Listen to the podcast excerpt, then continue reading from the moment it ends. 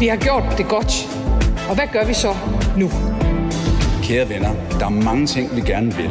Ønskelisten, og det gælder os alle sammen, jamen den er lang. Altså man må beslutte sig for, hvilket argument man har. Hvornår går vi i gang? Hvornår er nu? Så kom dog i arbejdstøjet. Ja, vi er trukket i arbejdstøjet her i Mandat, fordi politiske nyheder de vælter ind, og vi skal forbi flere af dem. Vi får også besøg af Pernille Vermund, der i weekenden holder landsmøde for Nye Borgerlige. Jeg spørger hende, om hendes parti er ved at bevæge sig fra protest til pragmatik. Og så kan hele tre ministre snart forberede sig på at skulle svare på spørgsmål om det skadelige stof PFAS. Journalisten bag nogle af afsløringerne her på kanalen og Thomas Larsen gør status på sagen. Og så er der selvfølgelig også nyt fra valgkampen. Mit navn er Signe Nør. Jeg er borgmesterkandidat for det konservative Folkeparti i Vesthimmerlands Kommune. Få kvinder gør som sine nør her og stiller op ved kommunalvalget. Og hvorfor så det? Vi tager debatten med hende og Rit Bjerregaard. Det og meget mere er klar til dig i dagens mandat. Jeg hedder Pernille Rudbæk. I studiet er også politisk redaktør Thomas Larsen. Velkommen til. Men vi starter altså med en helt frisk nyhed fra den politiske verden. Vi tror ikke på, at centraliseringen er en naturlov. Vi vil rykke velfærden tættere på borgerne. I morges præsenterede regeringen nemlig sit udspil tættere på to, og hele tre ministre var troppet op på Nordsjællands Hospital i Frederikssund. Det var indrigs- og boligminister Kåre Dybvad Bæk, sundhedsminister Magnus Heunicke og børne- og undervisningsminister Pernille rosenkrantz teil Og nogle af de ting, som de havde med, ja, det var, at der skal etableres 20 nærhospitaler. Det er der afsat 4 milliarder kroner til, og allerede nu er 13 af byerne udpeget. Så skal der også oprettes 18 nye ungdomsuddannelser i byer med mere end 10.000 indbyggere, og så var der en lang række initiativer i forhold til at styrke lokalområder. Der var blandt andet bedre bredbånd, nedbringelse af faldefærdige boliger, flere naturstier og meget mere. Thomas, en ordentlig omgang. Hvor, hvor vigtigt er det her udspil for regeringen? Jamen, som du selv er inde på, så er det netop et uh, udspil, der peger i uh, flere uh, retninger og sætter ind på flere fronter. Men jeg vil pege på selve sundhedsudspillet som det altafgørende. Og der er ingen tvivl om, at det udspil, altså det skal tage livtag med nogle reelle problemstillinger, der er ude i sundhedsvæsenet. Vi har været igennem en periode, hvor man har lavet de store, altså supersygehus, som har været med til at skabe en større faglighed, lave bedre behandling i forhold til patienter, der har brug for altså mere komplicerede uh, ting. Men samtidig er det også klart, at der måske er kommet for langt langt afstand fra de mennesker, der bor lokalt, der mangler sundhedstilbud, og det er det, man vil prøve at rette op på. Det er det ene. Det andet er så også, at man simpelthen mangler især praktiserende læger rundt om i landet, og det vil man også prøve at rette op på. Så på den måde, så kan man sige rent indholdsmæssigt, så er det virkelig et vigtigt øh, udspil, der skal prøve at løse nogle reelle problemer. Og så tror jeg også, det hører med til historien, at vi har et kommunalvalg lige om lidt den 16. november, og der ved vi jo altså, at for rigtig mange vælgere, faktisk flertallet af vælgerne, der står sundhed allerøverst på dagsordenen, og det prøver regeringen selvfølgelig også at, ligesom at spille ind i. Og vi vidste jo allerede godt, at regeringen barslede med de her nærhospitaler. Hvor meget klogere er vi egentlig blevet i dag? Vi er blevet klogere på flere fronter, fordi der er jo simpelthen sat, øh, sat navne på flere af de byer, der skal have øh, lokal øh, hospitaler eller nærhospitaler øh, fremover, og vi har også fået regeringens bud på, hvordan man skal forsøge at få flere praksislæger udbredt øh, over landet. Men jeg vil så også sige, at der er altså også meget, der mangler at blive belyst, og flere eksperter er også inde på, at altså, vi ved reelt ikke, hvad det er for nogle præcise funktioner, der skal ligge på nærhospitalerne. Og så vil jeg også bare sige, at det bliver altså svært at finde praksislæger, som ikke rigtig er der i virkeligheden. Altså det kommer simpelthen til at tage tid, før man får praksislæger ud i landet. Ja, for spørgsmålet er jo, om det her så løser problemerne. Der er jo nogen derude, der siger, at regeringen lidt oversælger det her, at det måske mest af alt er spænd. Er du enig i det? Ej, det er et, et, et reelt udspil, der kommer på, på bordet, og som altså netop også tager livtag med nogle reelle øh, øh, problemer ude i, i virkeligheden. Men, men, men de får simpelthen svært ved, tror jeg, at leve op til de forventninger, som mange øh, vælgere har, fordi det bliver ganske enkelt svært at skaffe nok øh, øh, læger. Det kommer til at tage tid, som jeg sagde. Og så er der altså også noget farligt ved de ord, som regeringen bruger her, altså nærhospitaler. Det skaber et eller andet indtryk af, at nu bliver der bygget øh, rigtige hospitaler tæt på, på folk, og det gør der ikke. Det er snarere sådan sundhedshuse eller sundhedscentre, der bliver tale om.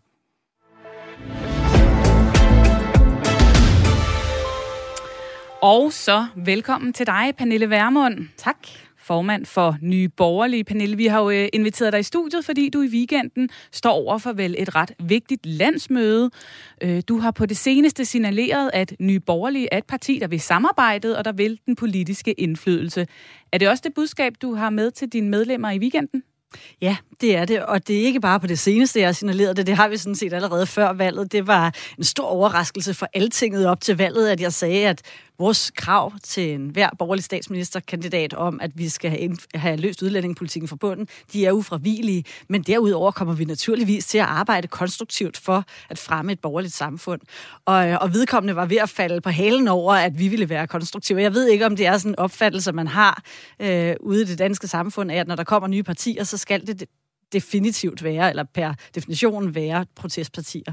Men, øh, men vi har jo desværre øh, sat os i Folketinget med kun fire mandater, og alligevel så sagde vi jo så allerede fra starten, vi kommer ikke til at sidde her med korslagte arme, vi kommer til at arbejde konstruktivt. At vi kun har fire mandater betyder selvfølgelig også, at der er en del aftaler, hvor vi ikke får mulighed for at få den indflydelse, vi synes, der skal til, for at vi kan skrive under på en aftale. Men det seneste år har vi været med i flere store aftaler. Vi har været med i en aftale om ny øh, økonomi økonomi for, øh, for politiet.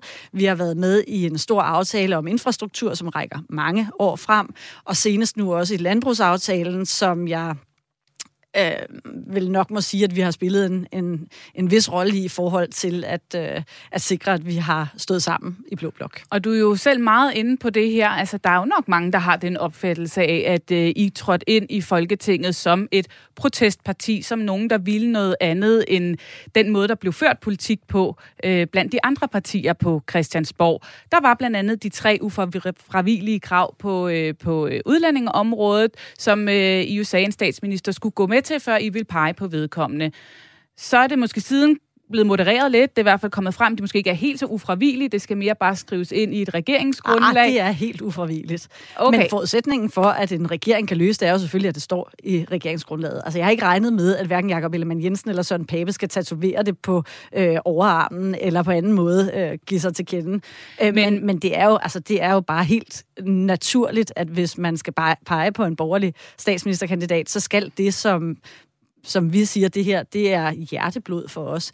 Det skal selvfølgelig med i regeringsgrundlaget. Men da det ligesom blev tydeligt for alle, at et ufravilligt krav for jer vil sige, det står i regeringsgrundlaget, snarere man kan sige, at det, det er helt sikkert, det bliver ført ud i livet, så var der i hvert fald øh, flere ude og, øh, og kalde det, Christian Tulsendal kaldte det tæppefald, og så var der Alex Vandopslag fra Liberal Alliance, som sagde, ah, endelig, de er blevet til rigtige politikere, ligesom alle os andre. Er I ikke lidt på en rejse fra det her meget sådan principfaste protestparti til et øh, mere etableret parti, som søger den politiske indflydelse? Jamen, som sagt, jeg har aldrig opfattet os som et protestparti. Det er rigtigt, at vi er nok ikke som de andre. Øh, men, men er I ikke men, ved at blive det lidt? Nej, det synes jeg ikke, vi er. Altså, vores krav er ufravigelige, og jeg synes ikke, der er noget mærkeligt i, at en ufravigelig del, eller en del af det, at man siger, at det her ufravigeligt, det er, at det selvfølgelig skal skrives i et regeringsgrundlag, hvis vi skal kunne pege på en borgerlig statsministerkandidat. Det indebærer selvfølgelig også, at vi fuldstændig regner med, at det så også bliver øh, politik, som regeringen tager til sig. Bliver det ikke det, jamen så må hammeren jo falde. Men første udgangspunkt er jo, at man ligesom skriver det ind i regeringsgrundlaget, og man kan jo ikke regne med, at politik bliver løst, før der bliver dannet regering, så det er helt naturligt. Det ved Christian Thulesen Dahl og Alex Vandopslag også godt. Øh, jeg tror, at de begge to står i en lidt øh, skidt position, og derfor selvfølgelig udnytter enhver mulighed for at, øh, ja, at, at køre sådan lidt på den, på den smarte bane. Men, men har det ikke en pointe i, at i virkeligheden er jo et parti, ligesom alle andre, der søger den politiske indflydelse, og ved det politiske samarbejde, det er jo også det, du siger, at du har med af budskab til dine medlemmer her i weekenden så er I jo vel i samme båd som alle andre, og det er der vel heller ikke noget galt i, eller hvad? Men selvfølgelig søger vi den politiske indflydelse. Altså, det ville jo være tudet til andet. Altså, jeg, jeg har jo ikke stiftet nye borgerlige for, at vi ikke skal få løst de her problemer. Det vi siger er bare, at vi kommer ikke til at pege på en borgerlig statsministerkandidat, som ikke vil løse de her problemer. Vi kan se, hvordan man gennem årtier i første omgang med røde regeringer, siden med blå regeringer, har lavet det her problem blive større og større. Og de blå regeringer har sikret, at vi ikke har svenske tilstande i Danmark, men udviklingen går stadig den forkerte retning. Og jeg må bare sige, hvis ikke jeg står fast på det her, så kunne jeg jo lige så godt sidde derhjemme og tegne huse. Hvad skulle jeg dog stifte et parti for? Sidde på Christiansborg? Være her i dag, hvis jeg kunne være derhjemme og være sammen med mine børn og passe min virksomhed? Altså, det er, det er grunden til, at vi har stiftet Nye Borgerlige, det er grunden til, at vi er på Christiansborg, og det er ufravigeligt. Når det er sagt, så er der jo en masse andre politikområder, hvor det også er hjerteblod for andre af de borgerlige partier, hvor vi siger, vi vil selvfølgelig gerne gå på kompromis med det, som er vigtigt for dem, hvis de så tilsvarende vil sikre, at der bliver løst, at udlændingepolitikken bliver løst fra bunden, og at de her krav kommer med øh, i den politik, der bliver ført, hvis der bliver borgerligt flertal. Men Hvordan undgår du egentlig at blive den slags politiker, altså og nyborgerlig den slags parti, som du selv vil være i opposition til? For du siger, at I er nok anderledes end de andre, og taler lidt ind, selvom du ikke du siger ikke, at I er et protestparti, men du siger, at I, I vil noget andet, I vil gøre tingene på en anden måde, I er anderledes. Hvordan er I anderledes? For I vil jo i virkeligheden bare, alle har jo deres mærkesager, og så skal vi forsøge at finde en løsning sammen. Jamen, vi er jo anderledes ved, at vi står fast på det her, og det tror jeg også, at øh, de andre borgerlige partier vil øh, sige ja til. Altså, at og det kan du også spørge sådan en som Christian Thulesen Dahl om, altså han er jo død bange for at stå fast sammen med os. Så jeg spurgte ham i Åben Rå for nogle år siden, om han var klar til at stå fast på et asylstop, på at kriminelle udlændinge skal udvises, og på at udlændinge i Danmark skal forsørge sig selv. Der sagde han nej. Det var han ikke klar til at stå fast på. Og det er jo fordi, de har den her tanke om, at hvis man bare stille og roligt lægger de her lappeløsninger ind over udlændingepolitikken, jamen så går det nok. Men det gør det ikke. Det har de sidste 20 år jo vist. Det har vist, at udviklingen ikke er blevet vendt. Det er gået langsommere i den forkerte retning, end det ville have gået, hvis man havde gjort som i Sverige, men udviklingen er ikke vendt. Og det er jo derfor, vi siger, at vi bliver nødt til at trække den her håndbremse og sige, at det er fuldstændig ufravilligt for os. Vi kommer men, ikke til at bakke op om en borgerlig statsministerkandidat, hvis ikke det her bliver løst. Men Pernille Vermund, det vil sige, at du er faktisk villig til at stå uden for Blå Blok og måske fratage muligheden for et regeringsskifte. Hvis ikke I får jeres krav igennem, så vil du i virkeligheden lade en potentiel rød statsminister fortsætte? Nu er det jo ikke sådan, der bliver blot eller bliver rødt flertal, bare fordi vi ikke peger på en blå statsministerkandidat. Men det kunne jo meget vel være, at de havde brug for alle de øh, mandater, de kunne samle sammen i Blå Blok, hvis de skal gøre sig forhåbninger om et øh, regeringsskifte ved næste valg. Det kunne meget vel være. Derfor synes jeg jo også, det er enormt vigtigt, at vi i denne her periode får sikret, at de borgerlige partier forstår vigtigheden af at få løst det her nu. Altså, de har jo lovet danskerne i overvis, at det her skulle løses. Men... De har ikke gjort det. Så jeg synes jo, det er en borgerlig, i virkeligheden en borgerlig pligt, at sætte det her på dagsordenen og sige, nu skal det her løses en gang for alle. Vi sidder med en statsminister nu, som jo gik til valg sidste gang på at få løst de her problemer. Hvad har hun gjort? Ingenting. Hun lovede et nyt asylsystem. Det er ikke kommet. Hun lovede, at udlændinge skulle forsørge sig selv. Det er ikke sket intet er sket på de to år, som hun har haft magten på de vigtige områder, som jeg tror har flyttet en masse stemmer fra blandt andet DF til Socialdemokratiet. Men jeg tror, vi er helt klar på, at du kommer ikke til at pege på Mette Frederiksen som øh, kommende statsminister Præcis. formentlig. Men spørgsmålet er jo så, om øh, du er så meget med i øh, Blå Blok og øh, kæmper så meget for et regeringsskifte, at du også er villig til at bøje dig lidt ind mod den potentielle statsministerkandidat, der måtte øh, skulle sidde der. Altså, er du virkelig villig til at ofre et regeringsskifte for at få nogle ufravigelige krav med i et uh, regeringsgrundlag? Vi kæmper nu for et blot flertal, for det er det, der skal til for og at løse de her problemer. Og er I en del af det, hele det her projekt Blå vi, Blok? Ja, det er vi. Men det er fuldstændig ufravigeligt, at når der står, så står et, et blot flertal efter næste valg, forhåbentlig, jamen så skal det her løses. Og, og det er ufravilligt for os. Altså helt ærligt, helt ærligt, hvis vi kan købe på det her, så ville udviklingen fortsætte. Jeg har børn, så det du har lyder... måske også børn. Det betyder, at de står med den regning om 20-30 år, som er blevet bare endnu større. Men Pernille det Vermund, det lyder som et ja, at de kan ikke regne med dig i, uh, i forhold til... Uh, Jamen, selvfølgelig kan de regne med. De kan regne med det, vi siger nu. Det siger vi også efter valget. Det samme kan danskerne. Det er ufravilligt for os, at der skal løse, at udlændingepolitikken skal løses fra bunden, og at der skal et asylstop til, at kriminelle ja. udlændinge skal ud, og at udlændinge i Danmark skal forsørge, for, forsørge sig selv. Når vi så står ved øh, et potentielt mulighed for at kunne øh, få et regeringsskifte, hvad ser du så for dig? Skal det være Søren Pape Poulsen eller Jakob Ellemann, der skal stå i spidsen for det? Jamen, det må de sådan set selv om. Altså for mig øh, er det ligegyldigt, du foretrækker om det er... ikke nogen? Nej, jeg synes, det vigtige er, at de her problemer de bliver løst. Og, øh... Men hvor tror du, at chancerne er størst? Jamen, det må tiden jo vise. Vi har øh, i landbrugsforhandlingerne haft gode, øh, godt samarbejde med begge partier. Vi har også på politiaftalen haft go- godt samarbejde med konservative. Når vi taler udlændingepolitik, så er vi jo, og det kan vi se i salen, når vi stemmer, så er vi jo alt andet lige tættere på konservative. Men omvendt, så kan man sige, at det kunne være, at øh, Jakob Ellemann Jensen havde en særlig interesse i at blive statsminister, og dermed var villig til at øh, bøje sig mod os. Jeg tror også, at der er mange venstrevælgere derude, der synes, at det her det er et vigtigt emne. Altså, det er vigtigt, at vi ikke fremover ser en stigende regning til uintegrerbare indvandrere, at vi ikke ser mere forrådet kriminalitet i Danmark, fordi man ikke får udvist kriminelle, og at vi ikke har et asylsystem, hvor vi hjælper de få på bekostning af de mange. Det er jo så udlændingepolitikken. Når man går ind på jeres hjemmeside, så er det første, der springer ind i øjnene, det er jo faktisk jeres økonomiske politik, den her berømte planen, som ja. I kom med, hvor I jo også kom med nogle ret drastiske forslag, blandt andet, at I ville have besparelser af det offentlige på 6 milliarder øh, årligt frem mod 2035, og 100.000 færre offentligt ansatte. Også her er I jo et stykke fra de andre øh, borgerlige partier. Øh, hvor ufravigelige krav er det, og hvem skal bære det igennem, hvis, øh, hvis det er, at øh, I ser mulighed for at, at, at, at skulle få en regering til magten her? Jamen, jeg bider i første omgang mærke i, at du kalder det drastisk. Altså, vi har et offentligt budget på 1.100 milliarder. Vi foreslår her at spare 6 milliarder om året. Altså 6 milliarder ud af 1.100 milliarder.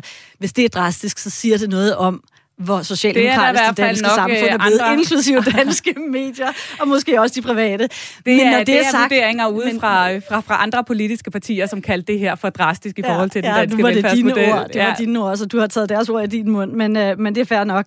Jeg synes ikke, det er drastisk. Det er et skridt på vejen imod et mere borgerligt samfund. Men ser du, at det er realistisk at få andre partier med på den? Altså lige nu er det jo definitivt ikke realistisk, at det her bliver gennemført. Men det, der er realistisk, det er, at hvis vi er vores borgerlighed bekendt, jamen så kan vi vise de andre partier, at det kan man godt. Man kan godt stå ved sin borgerlighed, uden at øh, det bliver fortalt. Vi kunne se, da vi lancerede planen, at DF blandt andet i månederne op til, øh, som sådan en anden trummevirvel sagde, hvornår kommer planen, hvornår kommer jeres plan, økonomiske plan? Og da vi så lancerede den, der blev den faktisk taget rigtig godt imod.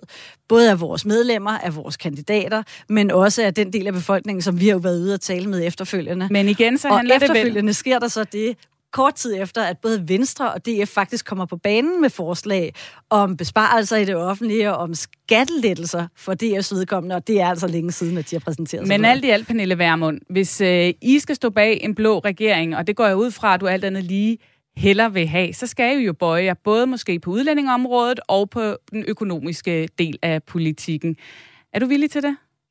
Nej, altså vores ufravillige krav er ufravillige, men når vi taler økonomisk politik, så er det jo et langt sejt træk. Altså det kræver en borgerlig kulturkamp at forvente de øvrige partier og få dem gjort klart, at man behøver ikke lyde som en socialdemokrat eller øh, agere som en socialdemokrat i et samfund, hvor vi i den grad har brug for en borgerlig dagsorden, hvor vi har brug for, at danskerne får lov at bestemme meget mere selv, også over flere af deres egne penge.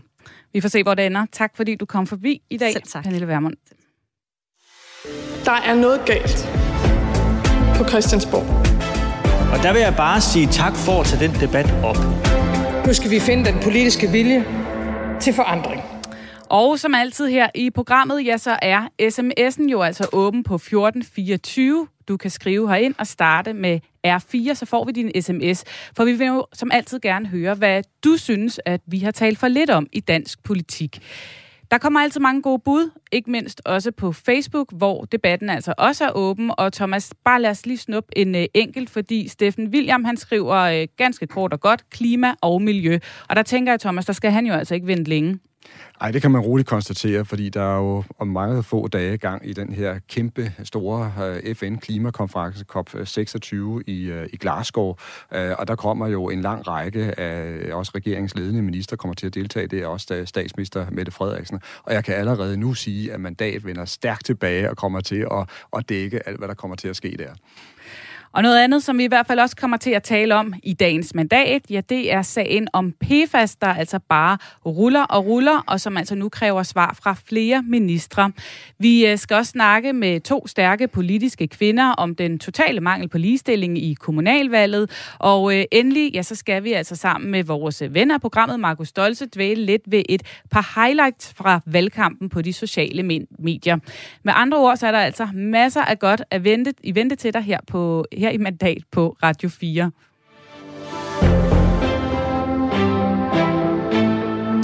Ja, og nu til en sag, der altså startede med nogle køer i Korsør, og nu er endt på tre ministerborer. Sagen om PFAS, de stærkt sundhedsskadelige stoffer, hvor øh, PFAS jo er et af dem, den bliver nemlig ved med at rulle.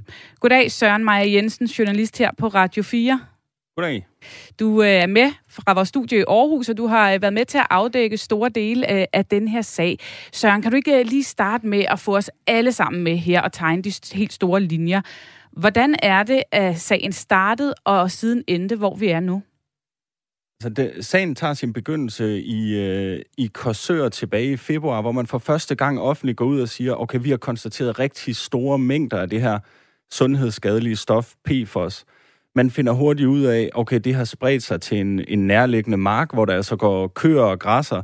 Det har spredt sig til det her Korsør Nord, altså et, et vandområde, som ligger lige tæt på. Og myndighederne, de sætter gang i en masse undersøgelser. De undersøger græs, de undersøger vand, de undersøger kød, der indeholder for PFOS, og de undersøger så også nogle borgere, som har spist det her kød, og det viser sig, at 118 borgere har meget høje værdier af PFOS i blodet. Det får så myndighederne og Folketinget til at sige, at vi skal have afdækket det her på et nationalt plan, og man går i gang med at kigge på brandøvelsespladser i hele landet. Flere steder har man allerede konstateret, at der er forureninger, og, og, og vi har jo så senest kunne øh, være med til at berette, men det gælder så også på nogle af forsvarsområder. Og Søren, hvad er egentlig de helt store problemer med de her PFAS-fluorstoffer? Jeg vil sige, at øh, man kan dele det op, groft sagt, i, i, i to problemer. Problem 1, det handler om sundhedsrisikoen, som du også nævnte i oplægget. Altså PFOS øh, kan ifølge Miljøstyrelsen være kraftfremkaldende, påvirke reproduktion og, være, og det er akut giftigt. Flere af de her PFAS-stoffer, som er i gruppen, er også under mistanke for at være øh, kraftfremkaldende, hormonforstyrrende, for at kunne påvirke øh, øh, immunsystemet. Så der er en masse ting, hvis øh, vi som mennesker får det ind i kroppen. Og så problem nummer to, det er det her med, at de her stoffer har altså været anvendt rigtig mange steder. Øh, blandt andet i brændskum, det er det, der er meget fokus på nu, men det er også blevet anvendt i industri og fødevareemballage osv. Så, så der kan jo i teorien være rigtig mange steder, hvor de her stoffer ligger ude i naturen, ude i grundvandet. Øh, og de bliver jo kaldt for ever chemicals, fordi de er svært nedbrydelige. Altså, de bliver i naturen i mange år. Så måske kan det være, at det er i jorden, og det ikke er et problem for drikkevandet endnu. Men det kan det gå hen og vise sig, at det er med tiden. Og den seneste uge, Søren, der har du jo så sammen med kolleger fra Avisen Danmark kunne afsløre om flere af de her sager i forsvaret. Hvad er det helt præcis, I har fundet frem til? Nu øh, skal jeg prøve at se, om jeg kan holde tungen lige i munden. Altså, men vi har i hvert fald kunne fortælle, at øh, Forsvarsministeriets ejendomsstyrelse, som står for de her, øh, altså de undersøger forureningerne på forsvarets områder, de har i flere år kendt til nogle rigtig store PFAS-forureninger på flyvestationerne. Vi kan så se, at, eller har fået oplyst, at de har intet gjort for at øh, bremse de her forureninger i at sprede sig. At de har heller ikke gjort noget for at fjerne dem, selvom styrelsen faktisk i et, et notat siger, vi bør sætte gang i sådan nogle, vi, vi bør sætte gang i frivillige øh, oprensninger eller afværgeforanstaltninger. Og det seneste, vi så kunne fortælle, er, at den her viden og de her anbefalinger altså også er landet hos embedsmændene øh, inde i Forsvarsministeriet. Vi har selvfølgelig spurgt Forsvarsministeriet, har Trine Bremsen hørt om det her notat eller de her anbefalinger? Er hun blevet orienteret? Vi har fået et svar fra Forsvarsministeriet, men de svarer ikke på præcis det spørgsmål. Okay, så det er simpelthen, nu er det havnet på Trine Bramsens spor, og, og vi vender lige tilbage til den politiske del af det øh, sammen med Thomas Larsen her lige om lidt. Men Søren, inden vi lige slipper dig helt, så tænkte jeg på, kan man sige noget om, hvor mange mennesker det her øh, potentielt kan have ramt? Altså, hvor mange kan simpelthen have fået de her stoffer ind i kroppen? Ved vi det? Nej, øh, det kan vi ikke sige noget om på nuværende tidspunkt. Vi ved, at der er 118 korsørborgere, som har meget høje værdier af det her i blodet. Men man kan sige, at der er jo en masse undersøgelser i gang. Myndighederne er i gang med at screene mange af de her brandøvelsespladser. Er der forurening?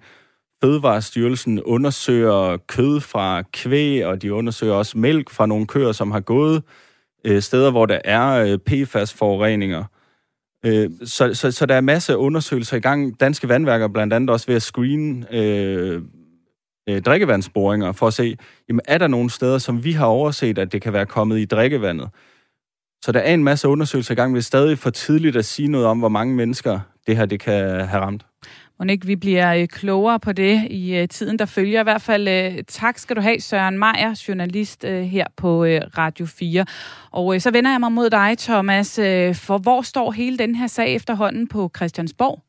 Ja, det man kan sige, det er, at efter det øh, fremragende journalistiske gravearbejde, som blandt andet Søren har været med til at lave, så er det her ved at blive en varm politisk øh, kartoffel på, på Christiansborg. Der er samråd øh, i dag, øh, og der er blandt øh, både øh, de borgerlige partier, men også blandt flere af regeringens støttepartier, en frustration over, at man ikke altså er blevet orienteret mere om det her øh, problem, øh, ikke har fået altså mere at, at, at vide om det. Og jeg tror også, at roligt man kan sige, at der er en, en kritik blandt mange partierne af, at regeringen efter deres mening simpelthen har sovet i timen, at man ikke har reageret på de advarselssignaler, der er kommet. Og det er noget af det, man nu vil, vil, vil prøve at få, øh, få kuglegravet i den kommende øh, tid og komme ned i. Altså, hvem vidste hvad, hvornår, og er der nogen, der simpelthen skulle have reageret meget, meget mere absolut, end det er, end det er sket. Så det er faktisk det, der kommer til at ske. Ja, altså samråd med Miljøminister Lea Wermelin og Sundhedsminister Magnus Heunicke halv to i dag, og så altså nogle støttepartier, der også begynder at ret skytset mod forsvarsminister Trine Bremsen efter de seneste afsløringer på forsvarsområdet. Vi kan lige prøve at høre, hvad Anne Valentina Bertelsen, som er forsvarsordfører fra SF, hun øh, siger. Så jeg kan se, at Venstre har indkaldt et samråd. Det ser vi frem til i SF. Og øh, så har vi stillet nogle øh, spørgsmål til ministeren for at få afdækket, hvem der har vidst hvad øh, til at starte med. Og øh, enhedslistens forsvarsordfører Eva Flyvholm, hun vil også have iværksat oprydningen hurtigst muligt, siger hun. Det er da klart, at der skal iværksættes en oprensning nu her. Altså, det, det synes jeg, der fremstår øh, øh, meget klart, at det er der brug for. Og det er jo også derfor, at vi nu ligesom vil have fat i regeringen også og spørge, helt ærligt, altså, mener I virkelig seriøst, at det her det skal tage 50 år? Nu må I simpelthen til at komme i gang. Thomas, helt kort her til sidst. Hvad er det for et pres, der lige nu er ved at blive lagt på forsvarsminister Trine Bremsen? Ja, vi ved jo endnu ikke, hvilken rolle altså Trine Bremsen øh, har spillet i, i det her, og hvordan hun præcist er blevet øh, informeret øh, om det. Men man kan roligt sige, altså det er igen en, en, en ny øh, sag, der, der stiller øh, hendes ministerium og hendes system i, i et dårligt lys. Altså der er efterhånden ved at være sådan en, et, et helt regimente af, af sager, hvor man har reageret alt for sent, og også, også hvor det er kikset med, med kommunikationen i forhold til, til ministeren. Så jeg tror, der vil være flere af partierne, det kan vi også høre, altså der ser kritisk på det her og forlanger at få nogle rigtig gode forklaringer fra Trine Bremsen. For mig skal der bare lyde et ønske om at række hånden frem. Så venner, vi har meget, vi kan løse sammen. I politiske symboler og i kommunikationsstrategier frem for øh, reelt indhold. Og vi bliver hængende lidt inde på Christiansborg, hvor der nok bliver talt lidt om ham her over frokosten i Snapsetinget. Ja, jeg er glad, og jeg er stolt, og er håbfuld. Ja, det var selvfølgelig Sikander Siddiq, der sagde sådan her på TV2 i mandags, netop som hans parti Frie Grønne rundede de 20.182 vælgererklæringer, som det jo altså kræver for at blive opstillingsberettiget. Thomas, første milepæl, den er klaret. Spørgsmålet er så, om han kan klare den næste, nemlig at blive valgt ind i Folketinget ved et kommende valg. Og det tør jeg simpelthen ikke at svare på. Beklager meget, fordi det vil, være, det, vil, det vil være for tidligt. Ja, altså det kommer simpelthen an på, hvor, hvor dygtig en, øh, en valgkamp de kommer til at køre, og hvor godt de kommer uh, ud til, til vælgerne i den kommende tid. Det man kan sige, det er, at jeg tror, der er mange uh, uden for politik, der undervurderer, uh, hvor, hvor svært det, det rent faktisk er at komme i, i Folketinget. Og der må man sige, en ting, det er at få vælgererklæringen på plads. Det er en sejr, som du er inde på, men det rent faktisk at blive repræsenteret i Folketinget, det kræver ekstremt meget, og det kommer simpelthen an på, hvordan Siddiq han nu kommer ud og får profileret sit parti, og også senere, når valgkampen på et tidspunkt brager løs, altså også hvordan han gør det i nogle af de afgørende øh, tv-debatter osv. Og vi kan lige prøve at høre lidt om, øh, hvad Sikander, øh, Sikander Siddiq han selv siger øh, om, hvad grønne, øh, Fri Grønne egentlig er for et parti. Hvis man ønsker et klimaansvarligt og antiracistisk parti, som ønsker et opgør med den neoliberale økonomiske model, det vil sige udfordre status quo, så skal man stemme på Fri Grønne. Der er et vakuum på venstrefløjen, som vores venner i Enhedslisten og SF har skabt ved at dreje til højre og øh, komme tættere på Socialdemokratiet ved at, ved at købe en plads ved forhandlingsbordet. Det vakuum vil vi gerne udfylde. Thomas, hvad er det for en rolle, som Sikander Siddiq han øh, ser sit parti spille, tror du? Jamen det interessante med det her øh, lille klip, det er jo i virkeligheden, at han blotlægger partiets øh, øh, strategi fuldstændig. Fordi det, de håber på, det er lige præcis, at der er ved at opstå et hul for et nyt venstrefløjsparti til venstre for enhedslisten. Det er simpelthen der, de vil ind. Det er den niche, de har fået øje på. Så hedder partiet jo Frie Grønne, og det skal jo signalere, at de går voldsomt op i miljøpolitikken og klimapolitikken og vil prøve at manifestere sig der. Der vil jeg bare vurdere, at det bliver altså en, en svær kamp. Der er ingen tvivl om, at det her det er et tema, som rigtig, rigtig mange vælgere går op i, og især også mange unge vælgere går op i, og for dem er det faktisk den altafgørende prioritet. Men konkurrencen er også hård, fordi de øvrige partier, de står altså også stærkt på den her dagsorden, og flere af dem har gjort det i mange år, ikke mindst altså til venstre for, for, for, for midten. Og så er der så en, en, en, en anden del, som jeg synes er interessant, og det er det her, han, han omtaler sit parti som antiracistisk, øh, og han også har altså viljen, kan man sige, til at sejle op mod den udlændingepolitik, som et stort politisk flertal står bag øh, i Folketinget der kan der måske komme nogle muligheder for, for, for Siddiq, hvis han, øh, hvis han får tag om den her dagsorden. Fordi hvis man ser på Christiansborg, så kan man sige, at SF og Enhedslisten, de klapper bestemt heller ikke begejstret i hænderne over altså den øh, udlændingepolitik, der bliver ført, og de mener i virkeligheden, den skal lempe på, på, lempes på nogle områder. Men det er ikke en kamp, som de tager frontalt med regeringen. Og der kan Siddiq jo så få placeret sig som det parti, som allermest målbevidst og målrettet øh, vil kæmpe for øh, en anden udlændingepolitik end den, der bliver ført i dag. Der kan måske, måske siger jeg, opstå nogle muligheder for ham. Ja, hvad gør det her i det hele taget ved, øh, ved det politiske landskab på Christiansborg og hele magtforholdet mellem rød og blå blok, sådan som du ser det? Jamen, det er jo interessant, fordi øh, i lang tid, der har Socialdemokratiet jo stået så utrolig stærkt i meningsmålingerne, så de fleste på Christiansborg jo nærmest har set næste valg som sådan et, et en walk-over, kan man sige, for Mette Frederiksen, og har foruddiskonteret, at det vinder øh, hun, hun nemt. Men det er klart, nu øh, bevæger vi os ind i en fase, altså hvor vi er på vej ud af coronakrisen, og hvor tingene bliver normaliseret, og vi ser også, at Socialdemokratiet går en lille smule ned i, i målingerne øh, for tiden, så på den måde, så sker der en normalisering. Og det andet nye, som virkelig kan blive den store joker, det er det, at vi har altså en hel stribe øh, partier, der vil kæmpe for at komme ind i, i Folketinget. Og der kan det altså gå hen på vandnatten og blive meget afgørende. Hvem kommer ind, hvem kommer ikke ind? Bliver det her altså stemmer, øh, som kan vækstes til mandater, eller bliver det stemmespil? Det bliver altså øh, interessant, og det kan være med til at farve politik frem mod øh, valget.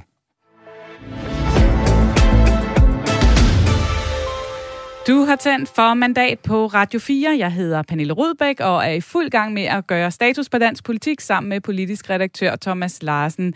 Vi har både været forbi regeringens nye sundhedsudspil. Pernille Vermund har været på besøg, og øh, vi har set på den her meget alvorlige sag med PFAS-stoffer, som er kommet på den politiske dagsorden. Og så har vi altså også vendt et nyt parti og en ny meningsmåling på Christiansborg.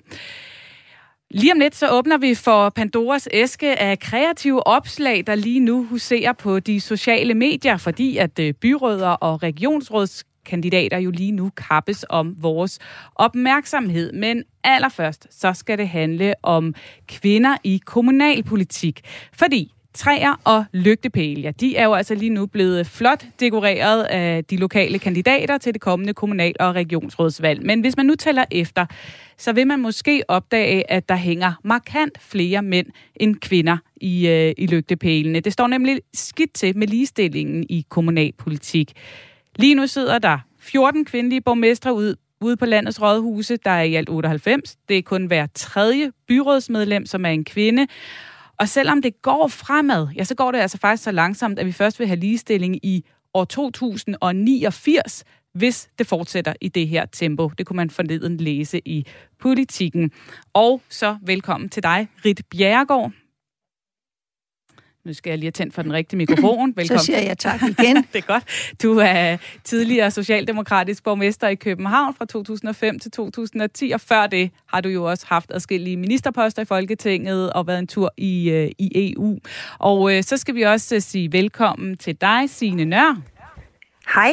Hej, du er med på en øh, linje fra Vesthimmerlands Kommune, hvor du jo er byrådsmedlem og borgmesterkandidat for de konservative. Øh, Signe, lad mig starte med dig. Du er 27 år, du har været i byrådet siden du var 19 år.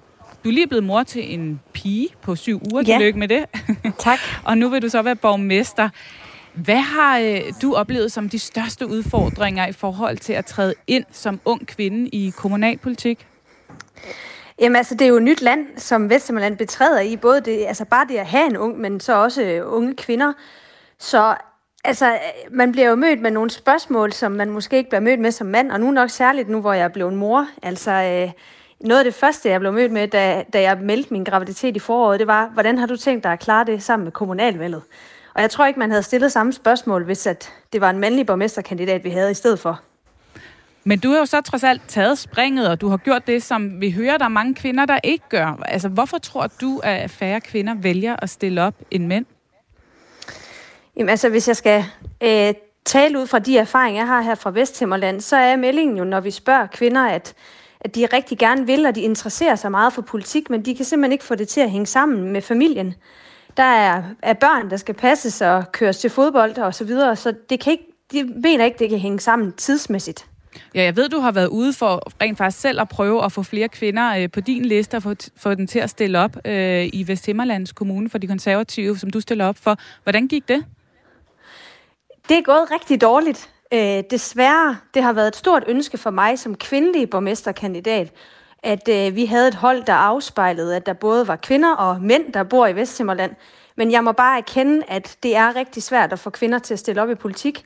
Øh, selvom at jeg synes, at øh, vi har rykket os ved, at jeg direkte har i tale sat, jeg vil have flere kvinder med på listen, så vi skal spørge kvinder. Og, og, og hvad var det, de sagde til dig? Hvorfor ville de ikke stille op? Jamen, de havde ikke tid. Øh, øh, børnene fyldte for meget. Øh, det, det, det kunne simpelthen ikke hænge sammen familiemæssigt. Altså, det var familien, der var omdrejningspunktet, der gjorde, at, at udfaldet desværre blev, at politik bliver valgt fra, selvom at alle sagde, det er rigtig spændende, og jeg er glad for, at du spørger mig, men jeg kan ikke finde tiden til det.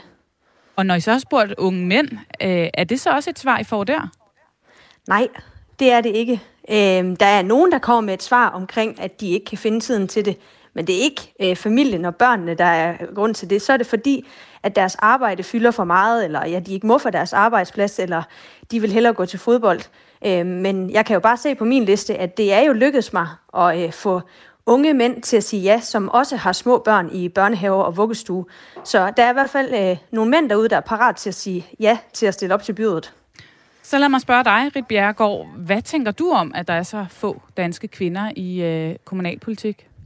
Jeg synes, der bliver givet nogle øh, udmærkede øh, svar øh, her. At øh, det hænger meget høj grad sammen med øh, familiemønstret.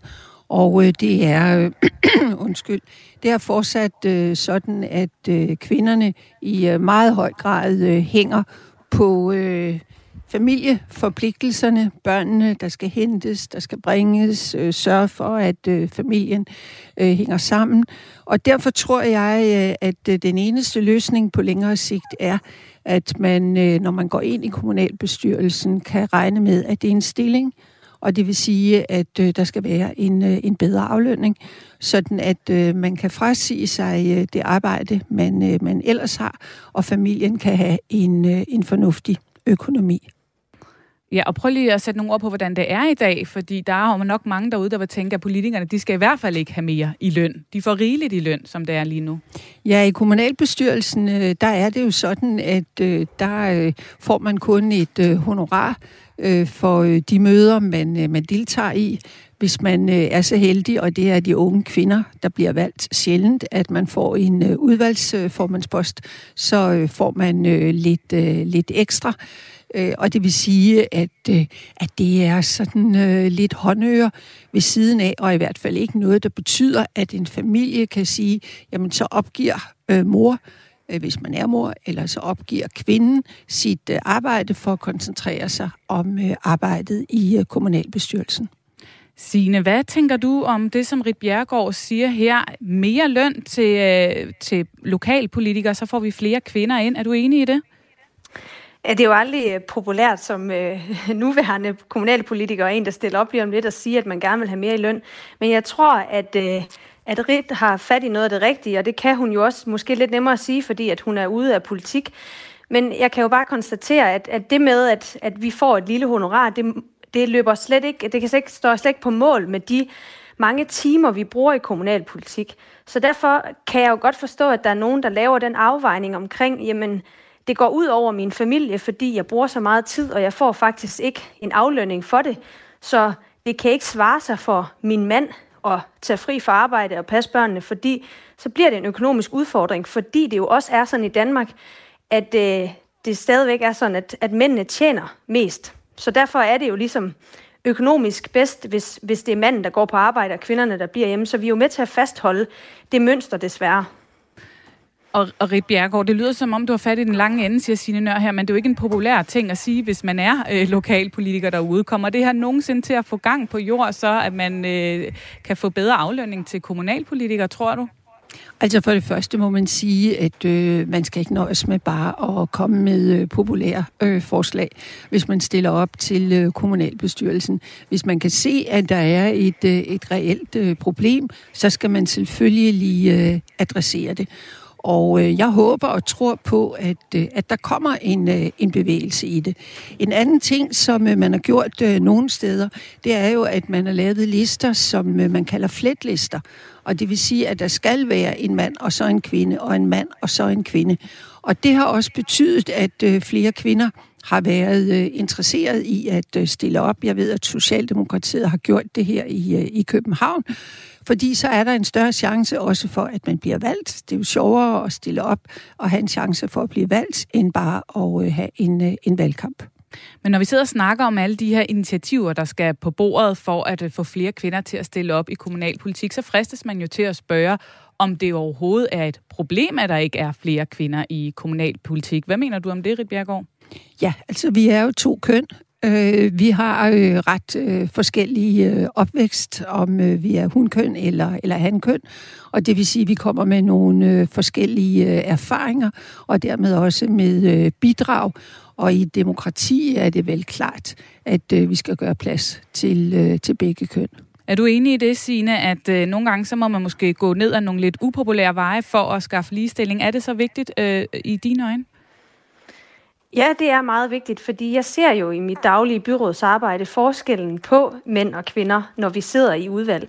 Og jeg kan bare se, at det har gjort en forskel for os, at, at vi faktisk har kvinder i økonomiudvalget, som man ser rigtig mange mm. steder, at, at der ikke er kvinder på de der lidt mere magtfulde økonomiske poster, fordi vi bliver overladt til socialudvalget og til børnefamilieudvalget, der hvor vi har de sådan mere gængse bløde værdier, og så kan mændene ellers tage sig af de magtfulde poster.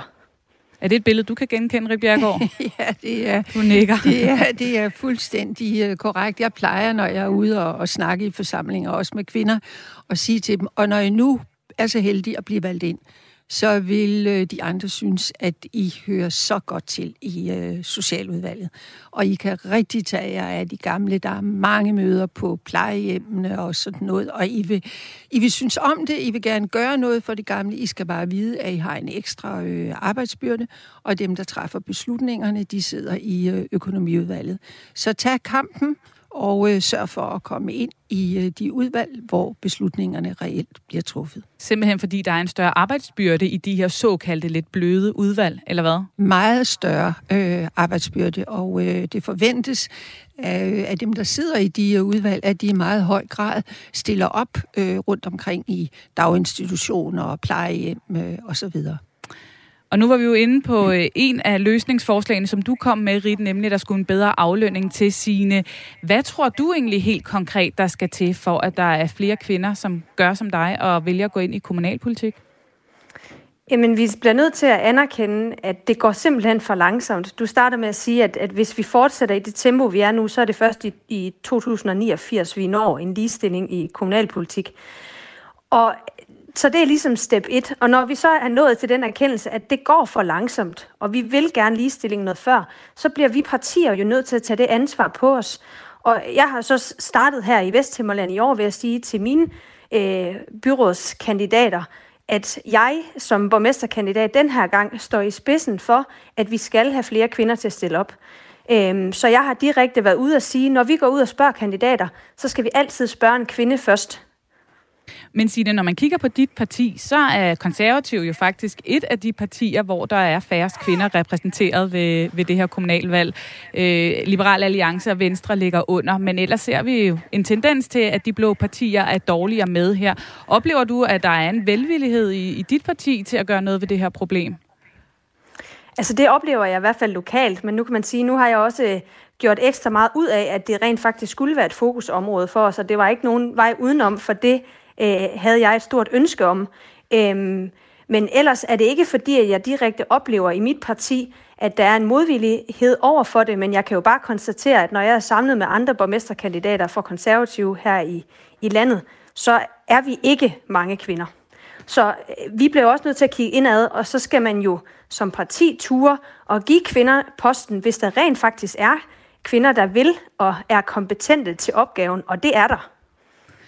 Øhm, Rip Bjergård, øh, kommunalvalgsforskeren Roger Buk, han var ude i politikken og sige, at øh, en ting er, hvad partierne selv gør. Det er jo nok der, en stor kulturændring skal ske. Mm. Men at vi faktisk alle sammen også øh, kan gøre noget i forhold til at støtte de øh, kvindelige kandidater, stemme på de kvindelige kandidater, måske tilbyde vores hjælp i valgkampen. Er det en vej, man skal gå ned ad, sådan som du ser det? Ja, det tror jeg absolut, der er nødvendigt. Og så synes jeg lige, vi skal klappe i hænderne over, at uh, Signe tager uh, den, uh, den kamp og, og stiller op. Og uh, man behøver jo ikke at have nogen lang tid i politik for at vide, hvad det er, hun er ude, uh, ude for. Altså, jeg har jo fulgt nogle af, undskyld, nogle af de yngre socialdemokratiske kandidater. Christina i Holbæk, der blev borgmester sidste gang. Og Sonja Marie fra Nyborg, der uh, er borgmesterkandidat.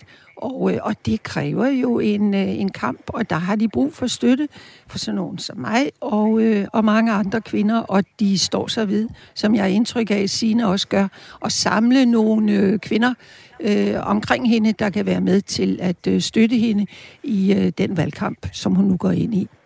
Lige et øh, sidste spørgsmål til jer begge to, ganske kort her til sidst. Signe, lad mig snakke med, øh, starte med dig.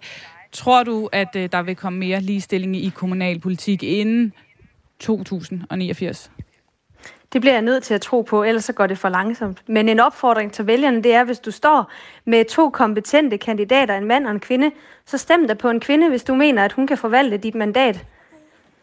Og den, den opfordring er hermed givet videre. Hvad tror du, Rit Bjergård? Kan vi få mere ligestilling i øh, kommunalpolitik? Jamen selvfølgelig, øh, selvfølgelig kan vi det, og det øh, kræver modige kvinder som, øh, som Sine og Christina og Sonja Marie og andre rundt omkring i, i landet. Og øh, hvis de stiller op, øh, så skal vi selvfølgelig lige støtte dem. Og jeg behøver ikke at sige det der med øh, kompetente kvinder. Jeg er sikker på, at øh, kvinderne er kompetente, så derfor stem på en kvinde. Hermed endnu en opfordring givet videre. Tusind tak øh, for besøget, Rit Bjerregaard, og tak fordi vi måtte forstyrre dig midt i valgkampen, Signe Nør. Og så håber jeg, at næste gæst kommer flyvende ind, fordi jeg vil nemlig rigtig gerne sige hej til dig, Markus Stolte, vores øh, faste danske øh, politik på sociale medier ekspert. Hej, hej. Hej, du har jo øh, været på efterårsferie, nu er du landet tilbage midt i den kommunale valgkamp. Det må jo være en fest for en som dig, tænker jeg. Ja, jeg synes jo, kommunalvalget er dejligt. altså, det er, det er en fest, og, og vi får en masse øh, mennesker ud øh, øh, fra hele landet på sociale medier, der kan promovere deres politik, og det synes jeg er fedt at følge med i. Og lad os kaste os ud i det. Hvad har du taget med til os i dag? Jamen det som, det, som jeg generelt godt kunne tænke mig at snakke lidt om, det er, det er jo kommunalvalget og, og mange af de kandidater, som jo er i gang med at føre kampagne på sociale medier og ude på gader og stræder. Øh, og, og der er jeg faldet over nogle forskellige ting. Øh, hvad hedder det? Apropos den tidligere diskussion, jeg lige har haft, så, så, så en, en lidt trist nyhed, som jeg kunne se. Øh, det var en radikal øh, kandidat her i København, øh, der lagde billeder op af en masse hadkommentarer, hun får på sociale medier. Men der er også en masse andre gode eksempler. Øh, på, på, på kandidater, som der laver indhold til sociale medier, som, som virkelig øh, når langt ud øh, med, med ret få øh, midler. Ja, for det, det handler om nu her, det er jo, at de er jo, altså, tænker jeg, øh, hundredvis af kandidater, der lige nu kæmper om at få opmærksomhed på de sociale medier. Øh, og hvordan skiller man sig så ud, og hvad er det, der sker, når folk, der øh, ikke nødvendigvis er vant til at slå sig løs på sociale medier, pludselig skal ud og vinde opmærksomheden. Og jeg ved, du har prøvet sådan at plukke nogle eksempler på nogen, der sådan øh, stikker lidt ud. Hvad er det for nogle eksempler, øh, der du har faldet over der, eller nogle strategier, der, der gør sig gældende? Ja, men altså, hvis vi starter i, uh, i, ved regionsrådsvalget, øh, så har vi øh, Sadek Alamut fra, fra SF, der stiller op der, øh, som har lavet en ret sjov video, som, som egentlig er, er relativt øh, billigt lavet, ligner det for mig, øh, hvor han render rundt sammen med sine venner, og de er rigtig trætte af, at han taler meget om politik. Ja, vi kan lige prøve at høre et klip fra hans video her totalt glad for, at øh, vi, vi kan være sammen her og bare lige spise en god dulle med sådan noget. Det handler jo bare om, at vi skal have det godt alle sammen. Sådan, både fysisk, hvis man har ondt i benet, og mentalt, hvis man har ondt i hjertet, eller hvis man går rundt og døjer med nogle problemer. Og sådan noget. Jeg tror virkelig... Sadik, han, øh, han er glad for at snakke om politik, men han bliver bare ved. Ja, et, øh, et klip fra Sadek Al-Amud øh, video fra SF her. Hvad er det sådan en video, den kan? Jamen altså, for det første, så må man sige, at han har lykkedes med at lave en rigtig sjov video, øh, som er gået øh, sådan nærmest viralt. Jeg kan i hvert fald se, at den er blevet delt helt vildt på Twitter, og den performer rigtig godt på, på YouTube. Øh, og det, som den kan, det er jo, at, og det fede ved kommunalvalget, det er, at det bringer en masse øh, amatører, øh, øh, sagt med størst kærlighed i spil. Altså det er folk, der ikke er vant til at lave politisk kommunikation på sociale medier. Øh, de får lavet en masse fedt indhold, og det, og det bliver fedt indhold, fordi det bliver meget øh, nært, og det bliver mindre øh, poleret, og det er tit de ting, som der fungerer rigtig godt på Facebook, netop fordi, at brugerne meget højere grad kan identificere sig med noget, der måske ikke er super poleret og professionelt øh, lavet. Og så kan man jo, nu kan man lave videoer, det er der en, der har gjort her, så kan man jo også, ved jeg, du har taget et, øh, har, er faldet over et eksempel med en kandidat fra Aarhus, som går lidt ned ad en, en anden vej. Hvad, hvad er det?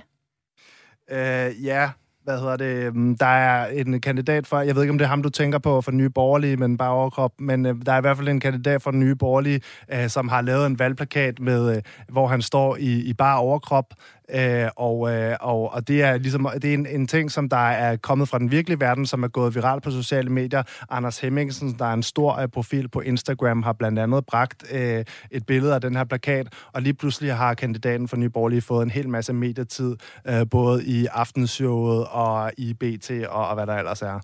Og Markus, vi kan jo trække lidt på smilebåndet, eller man kan måske undres lidt over, om man pludselig skal stå i en bar overkrop, eller lave en skør video, eller hvad det kan være. Men virker det egentlig? Giver det mening, det her? Ja, absolut. Altså man kan sige, i og med at det ikke er professionelle kommunikatører, så er der også rigtig meget, der kan gå galt, men de har også rigtig meget at vinde, ikke? Øh, og, og, og det er nogle øh, kommuner, hvor man kæmper om ret få stemmer øh, blandt øh, de her kandidater, så det gælder simpelthen om at gøre øh, opmærksom på sig selv, og der kan sociale medier være et rigtig godt virkemiddel til det, øh, fordi man kan nå bredt ud ved at lave noget øh, indhold, øh, som overrasker, underholder eller forarver, øh, og, og det er nogle af de her eksempler, øh, nogle rigtig gode eksempler på. Ja. Ja, der kan simpelthen opstå de her virale hits, når, mm. når alle de her folk, der ikke er normalt begår sig på sociale medier, pludselig skal ud og gøre sig gældende.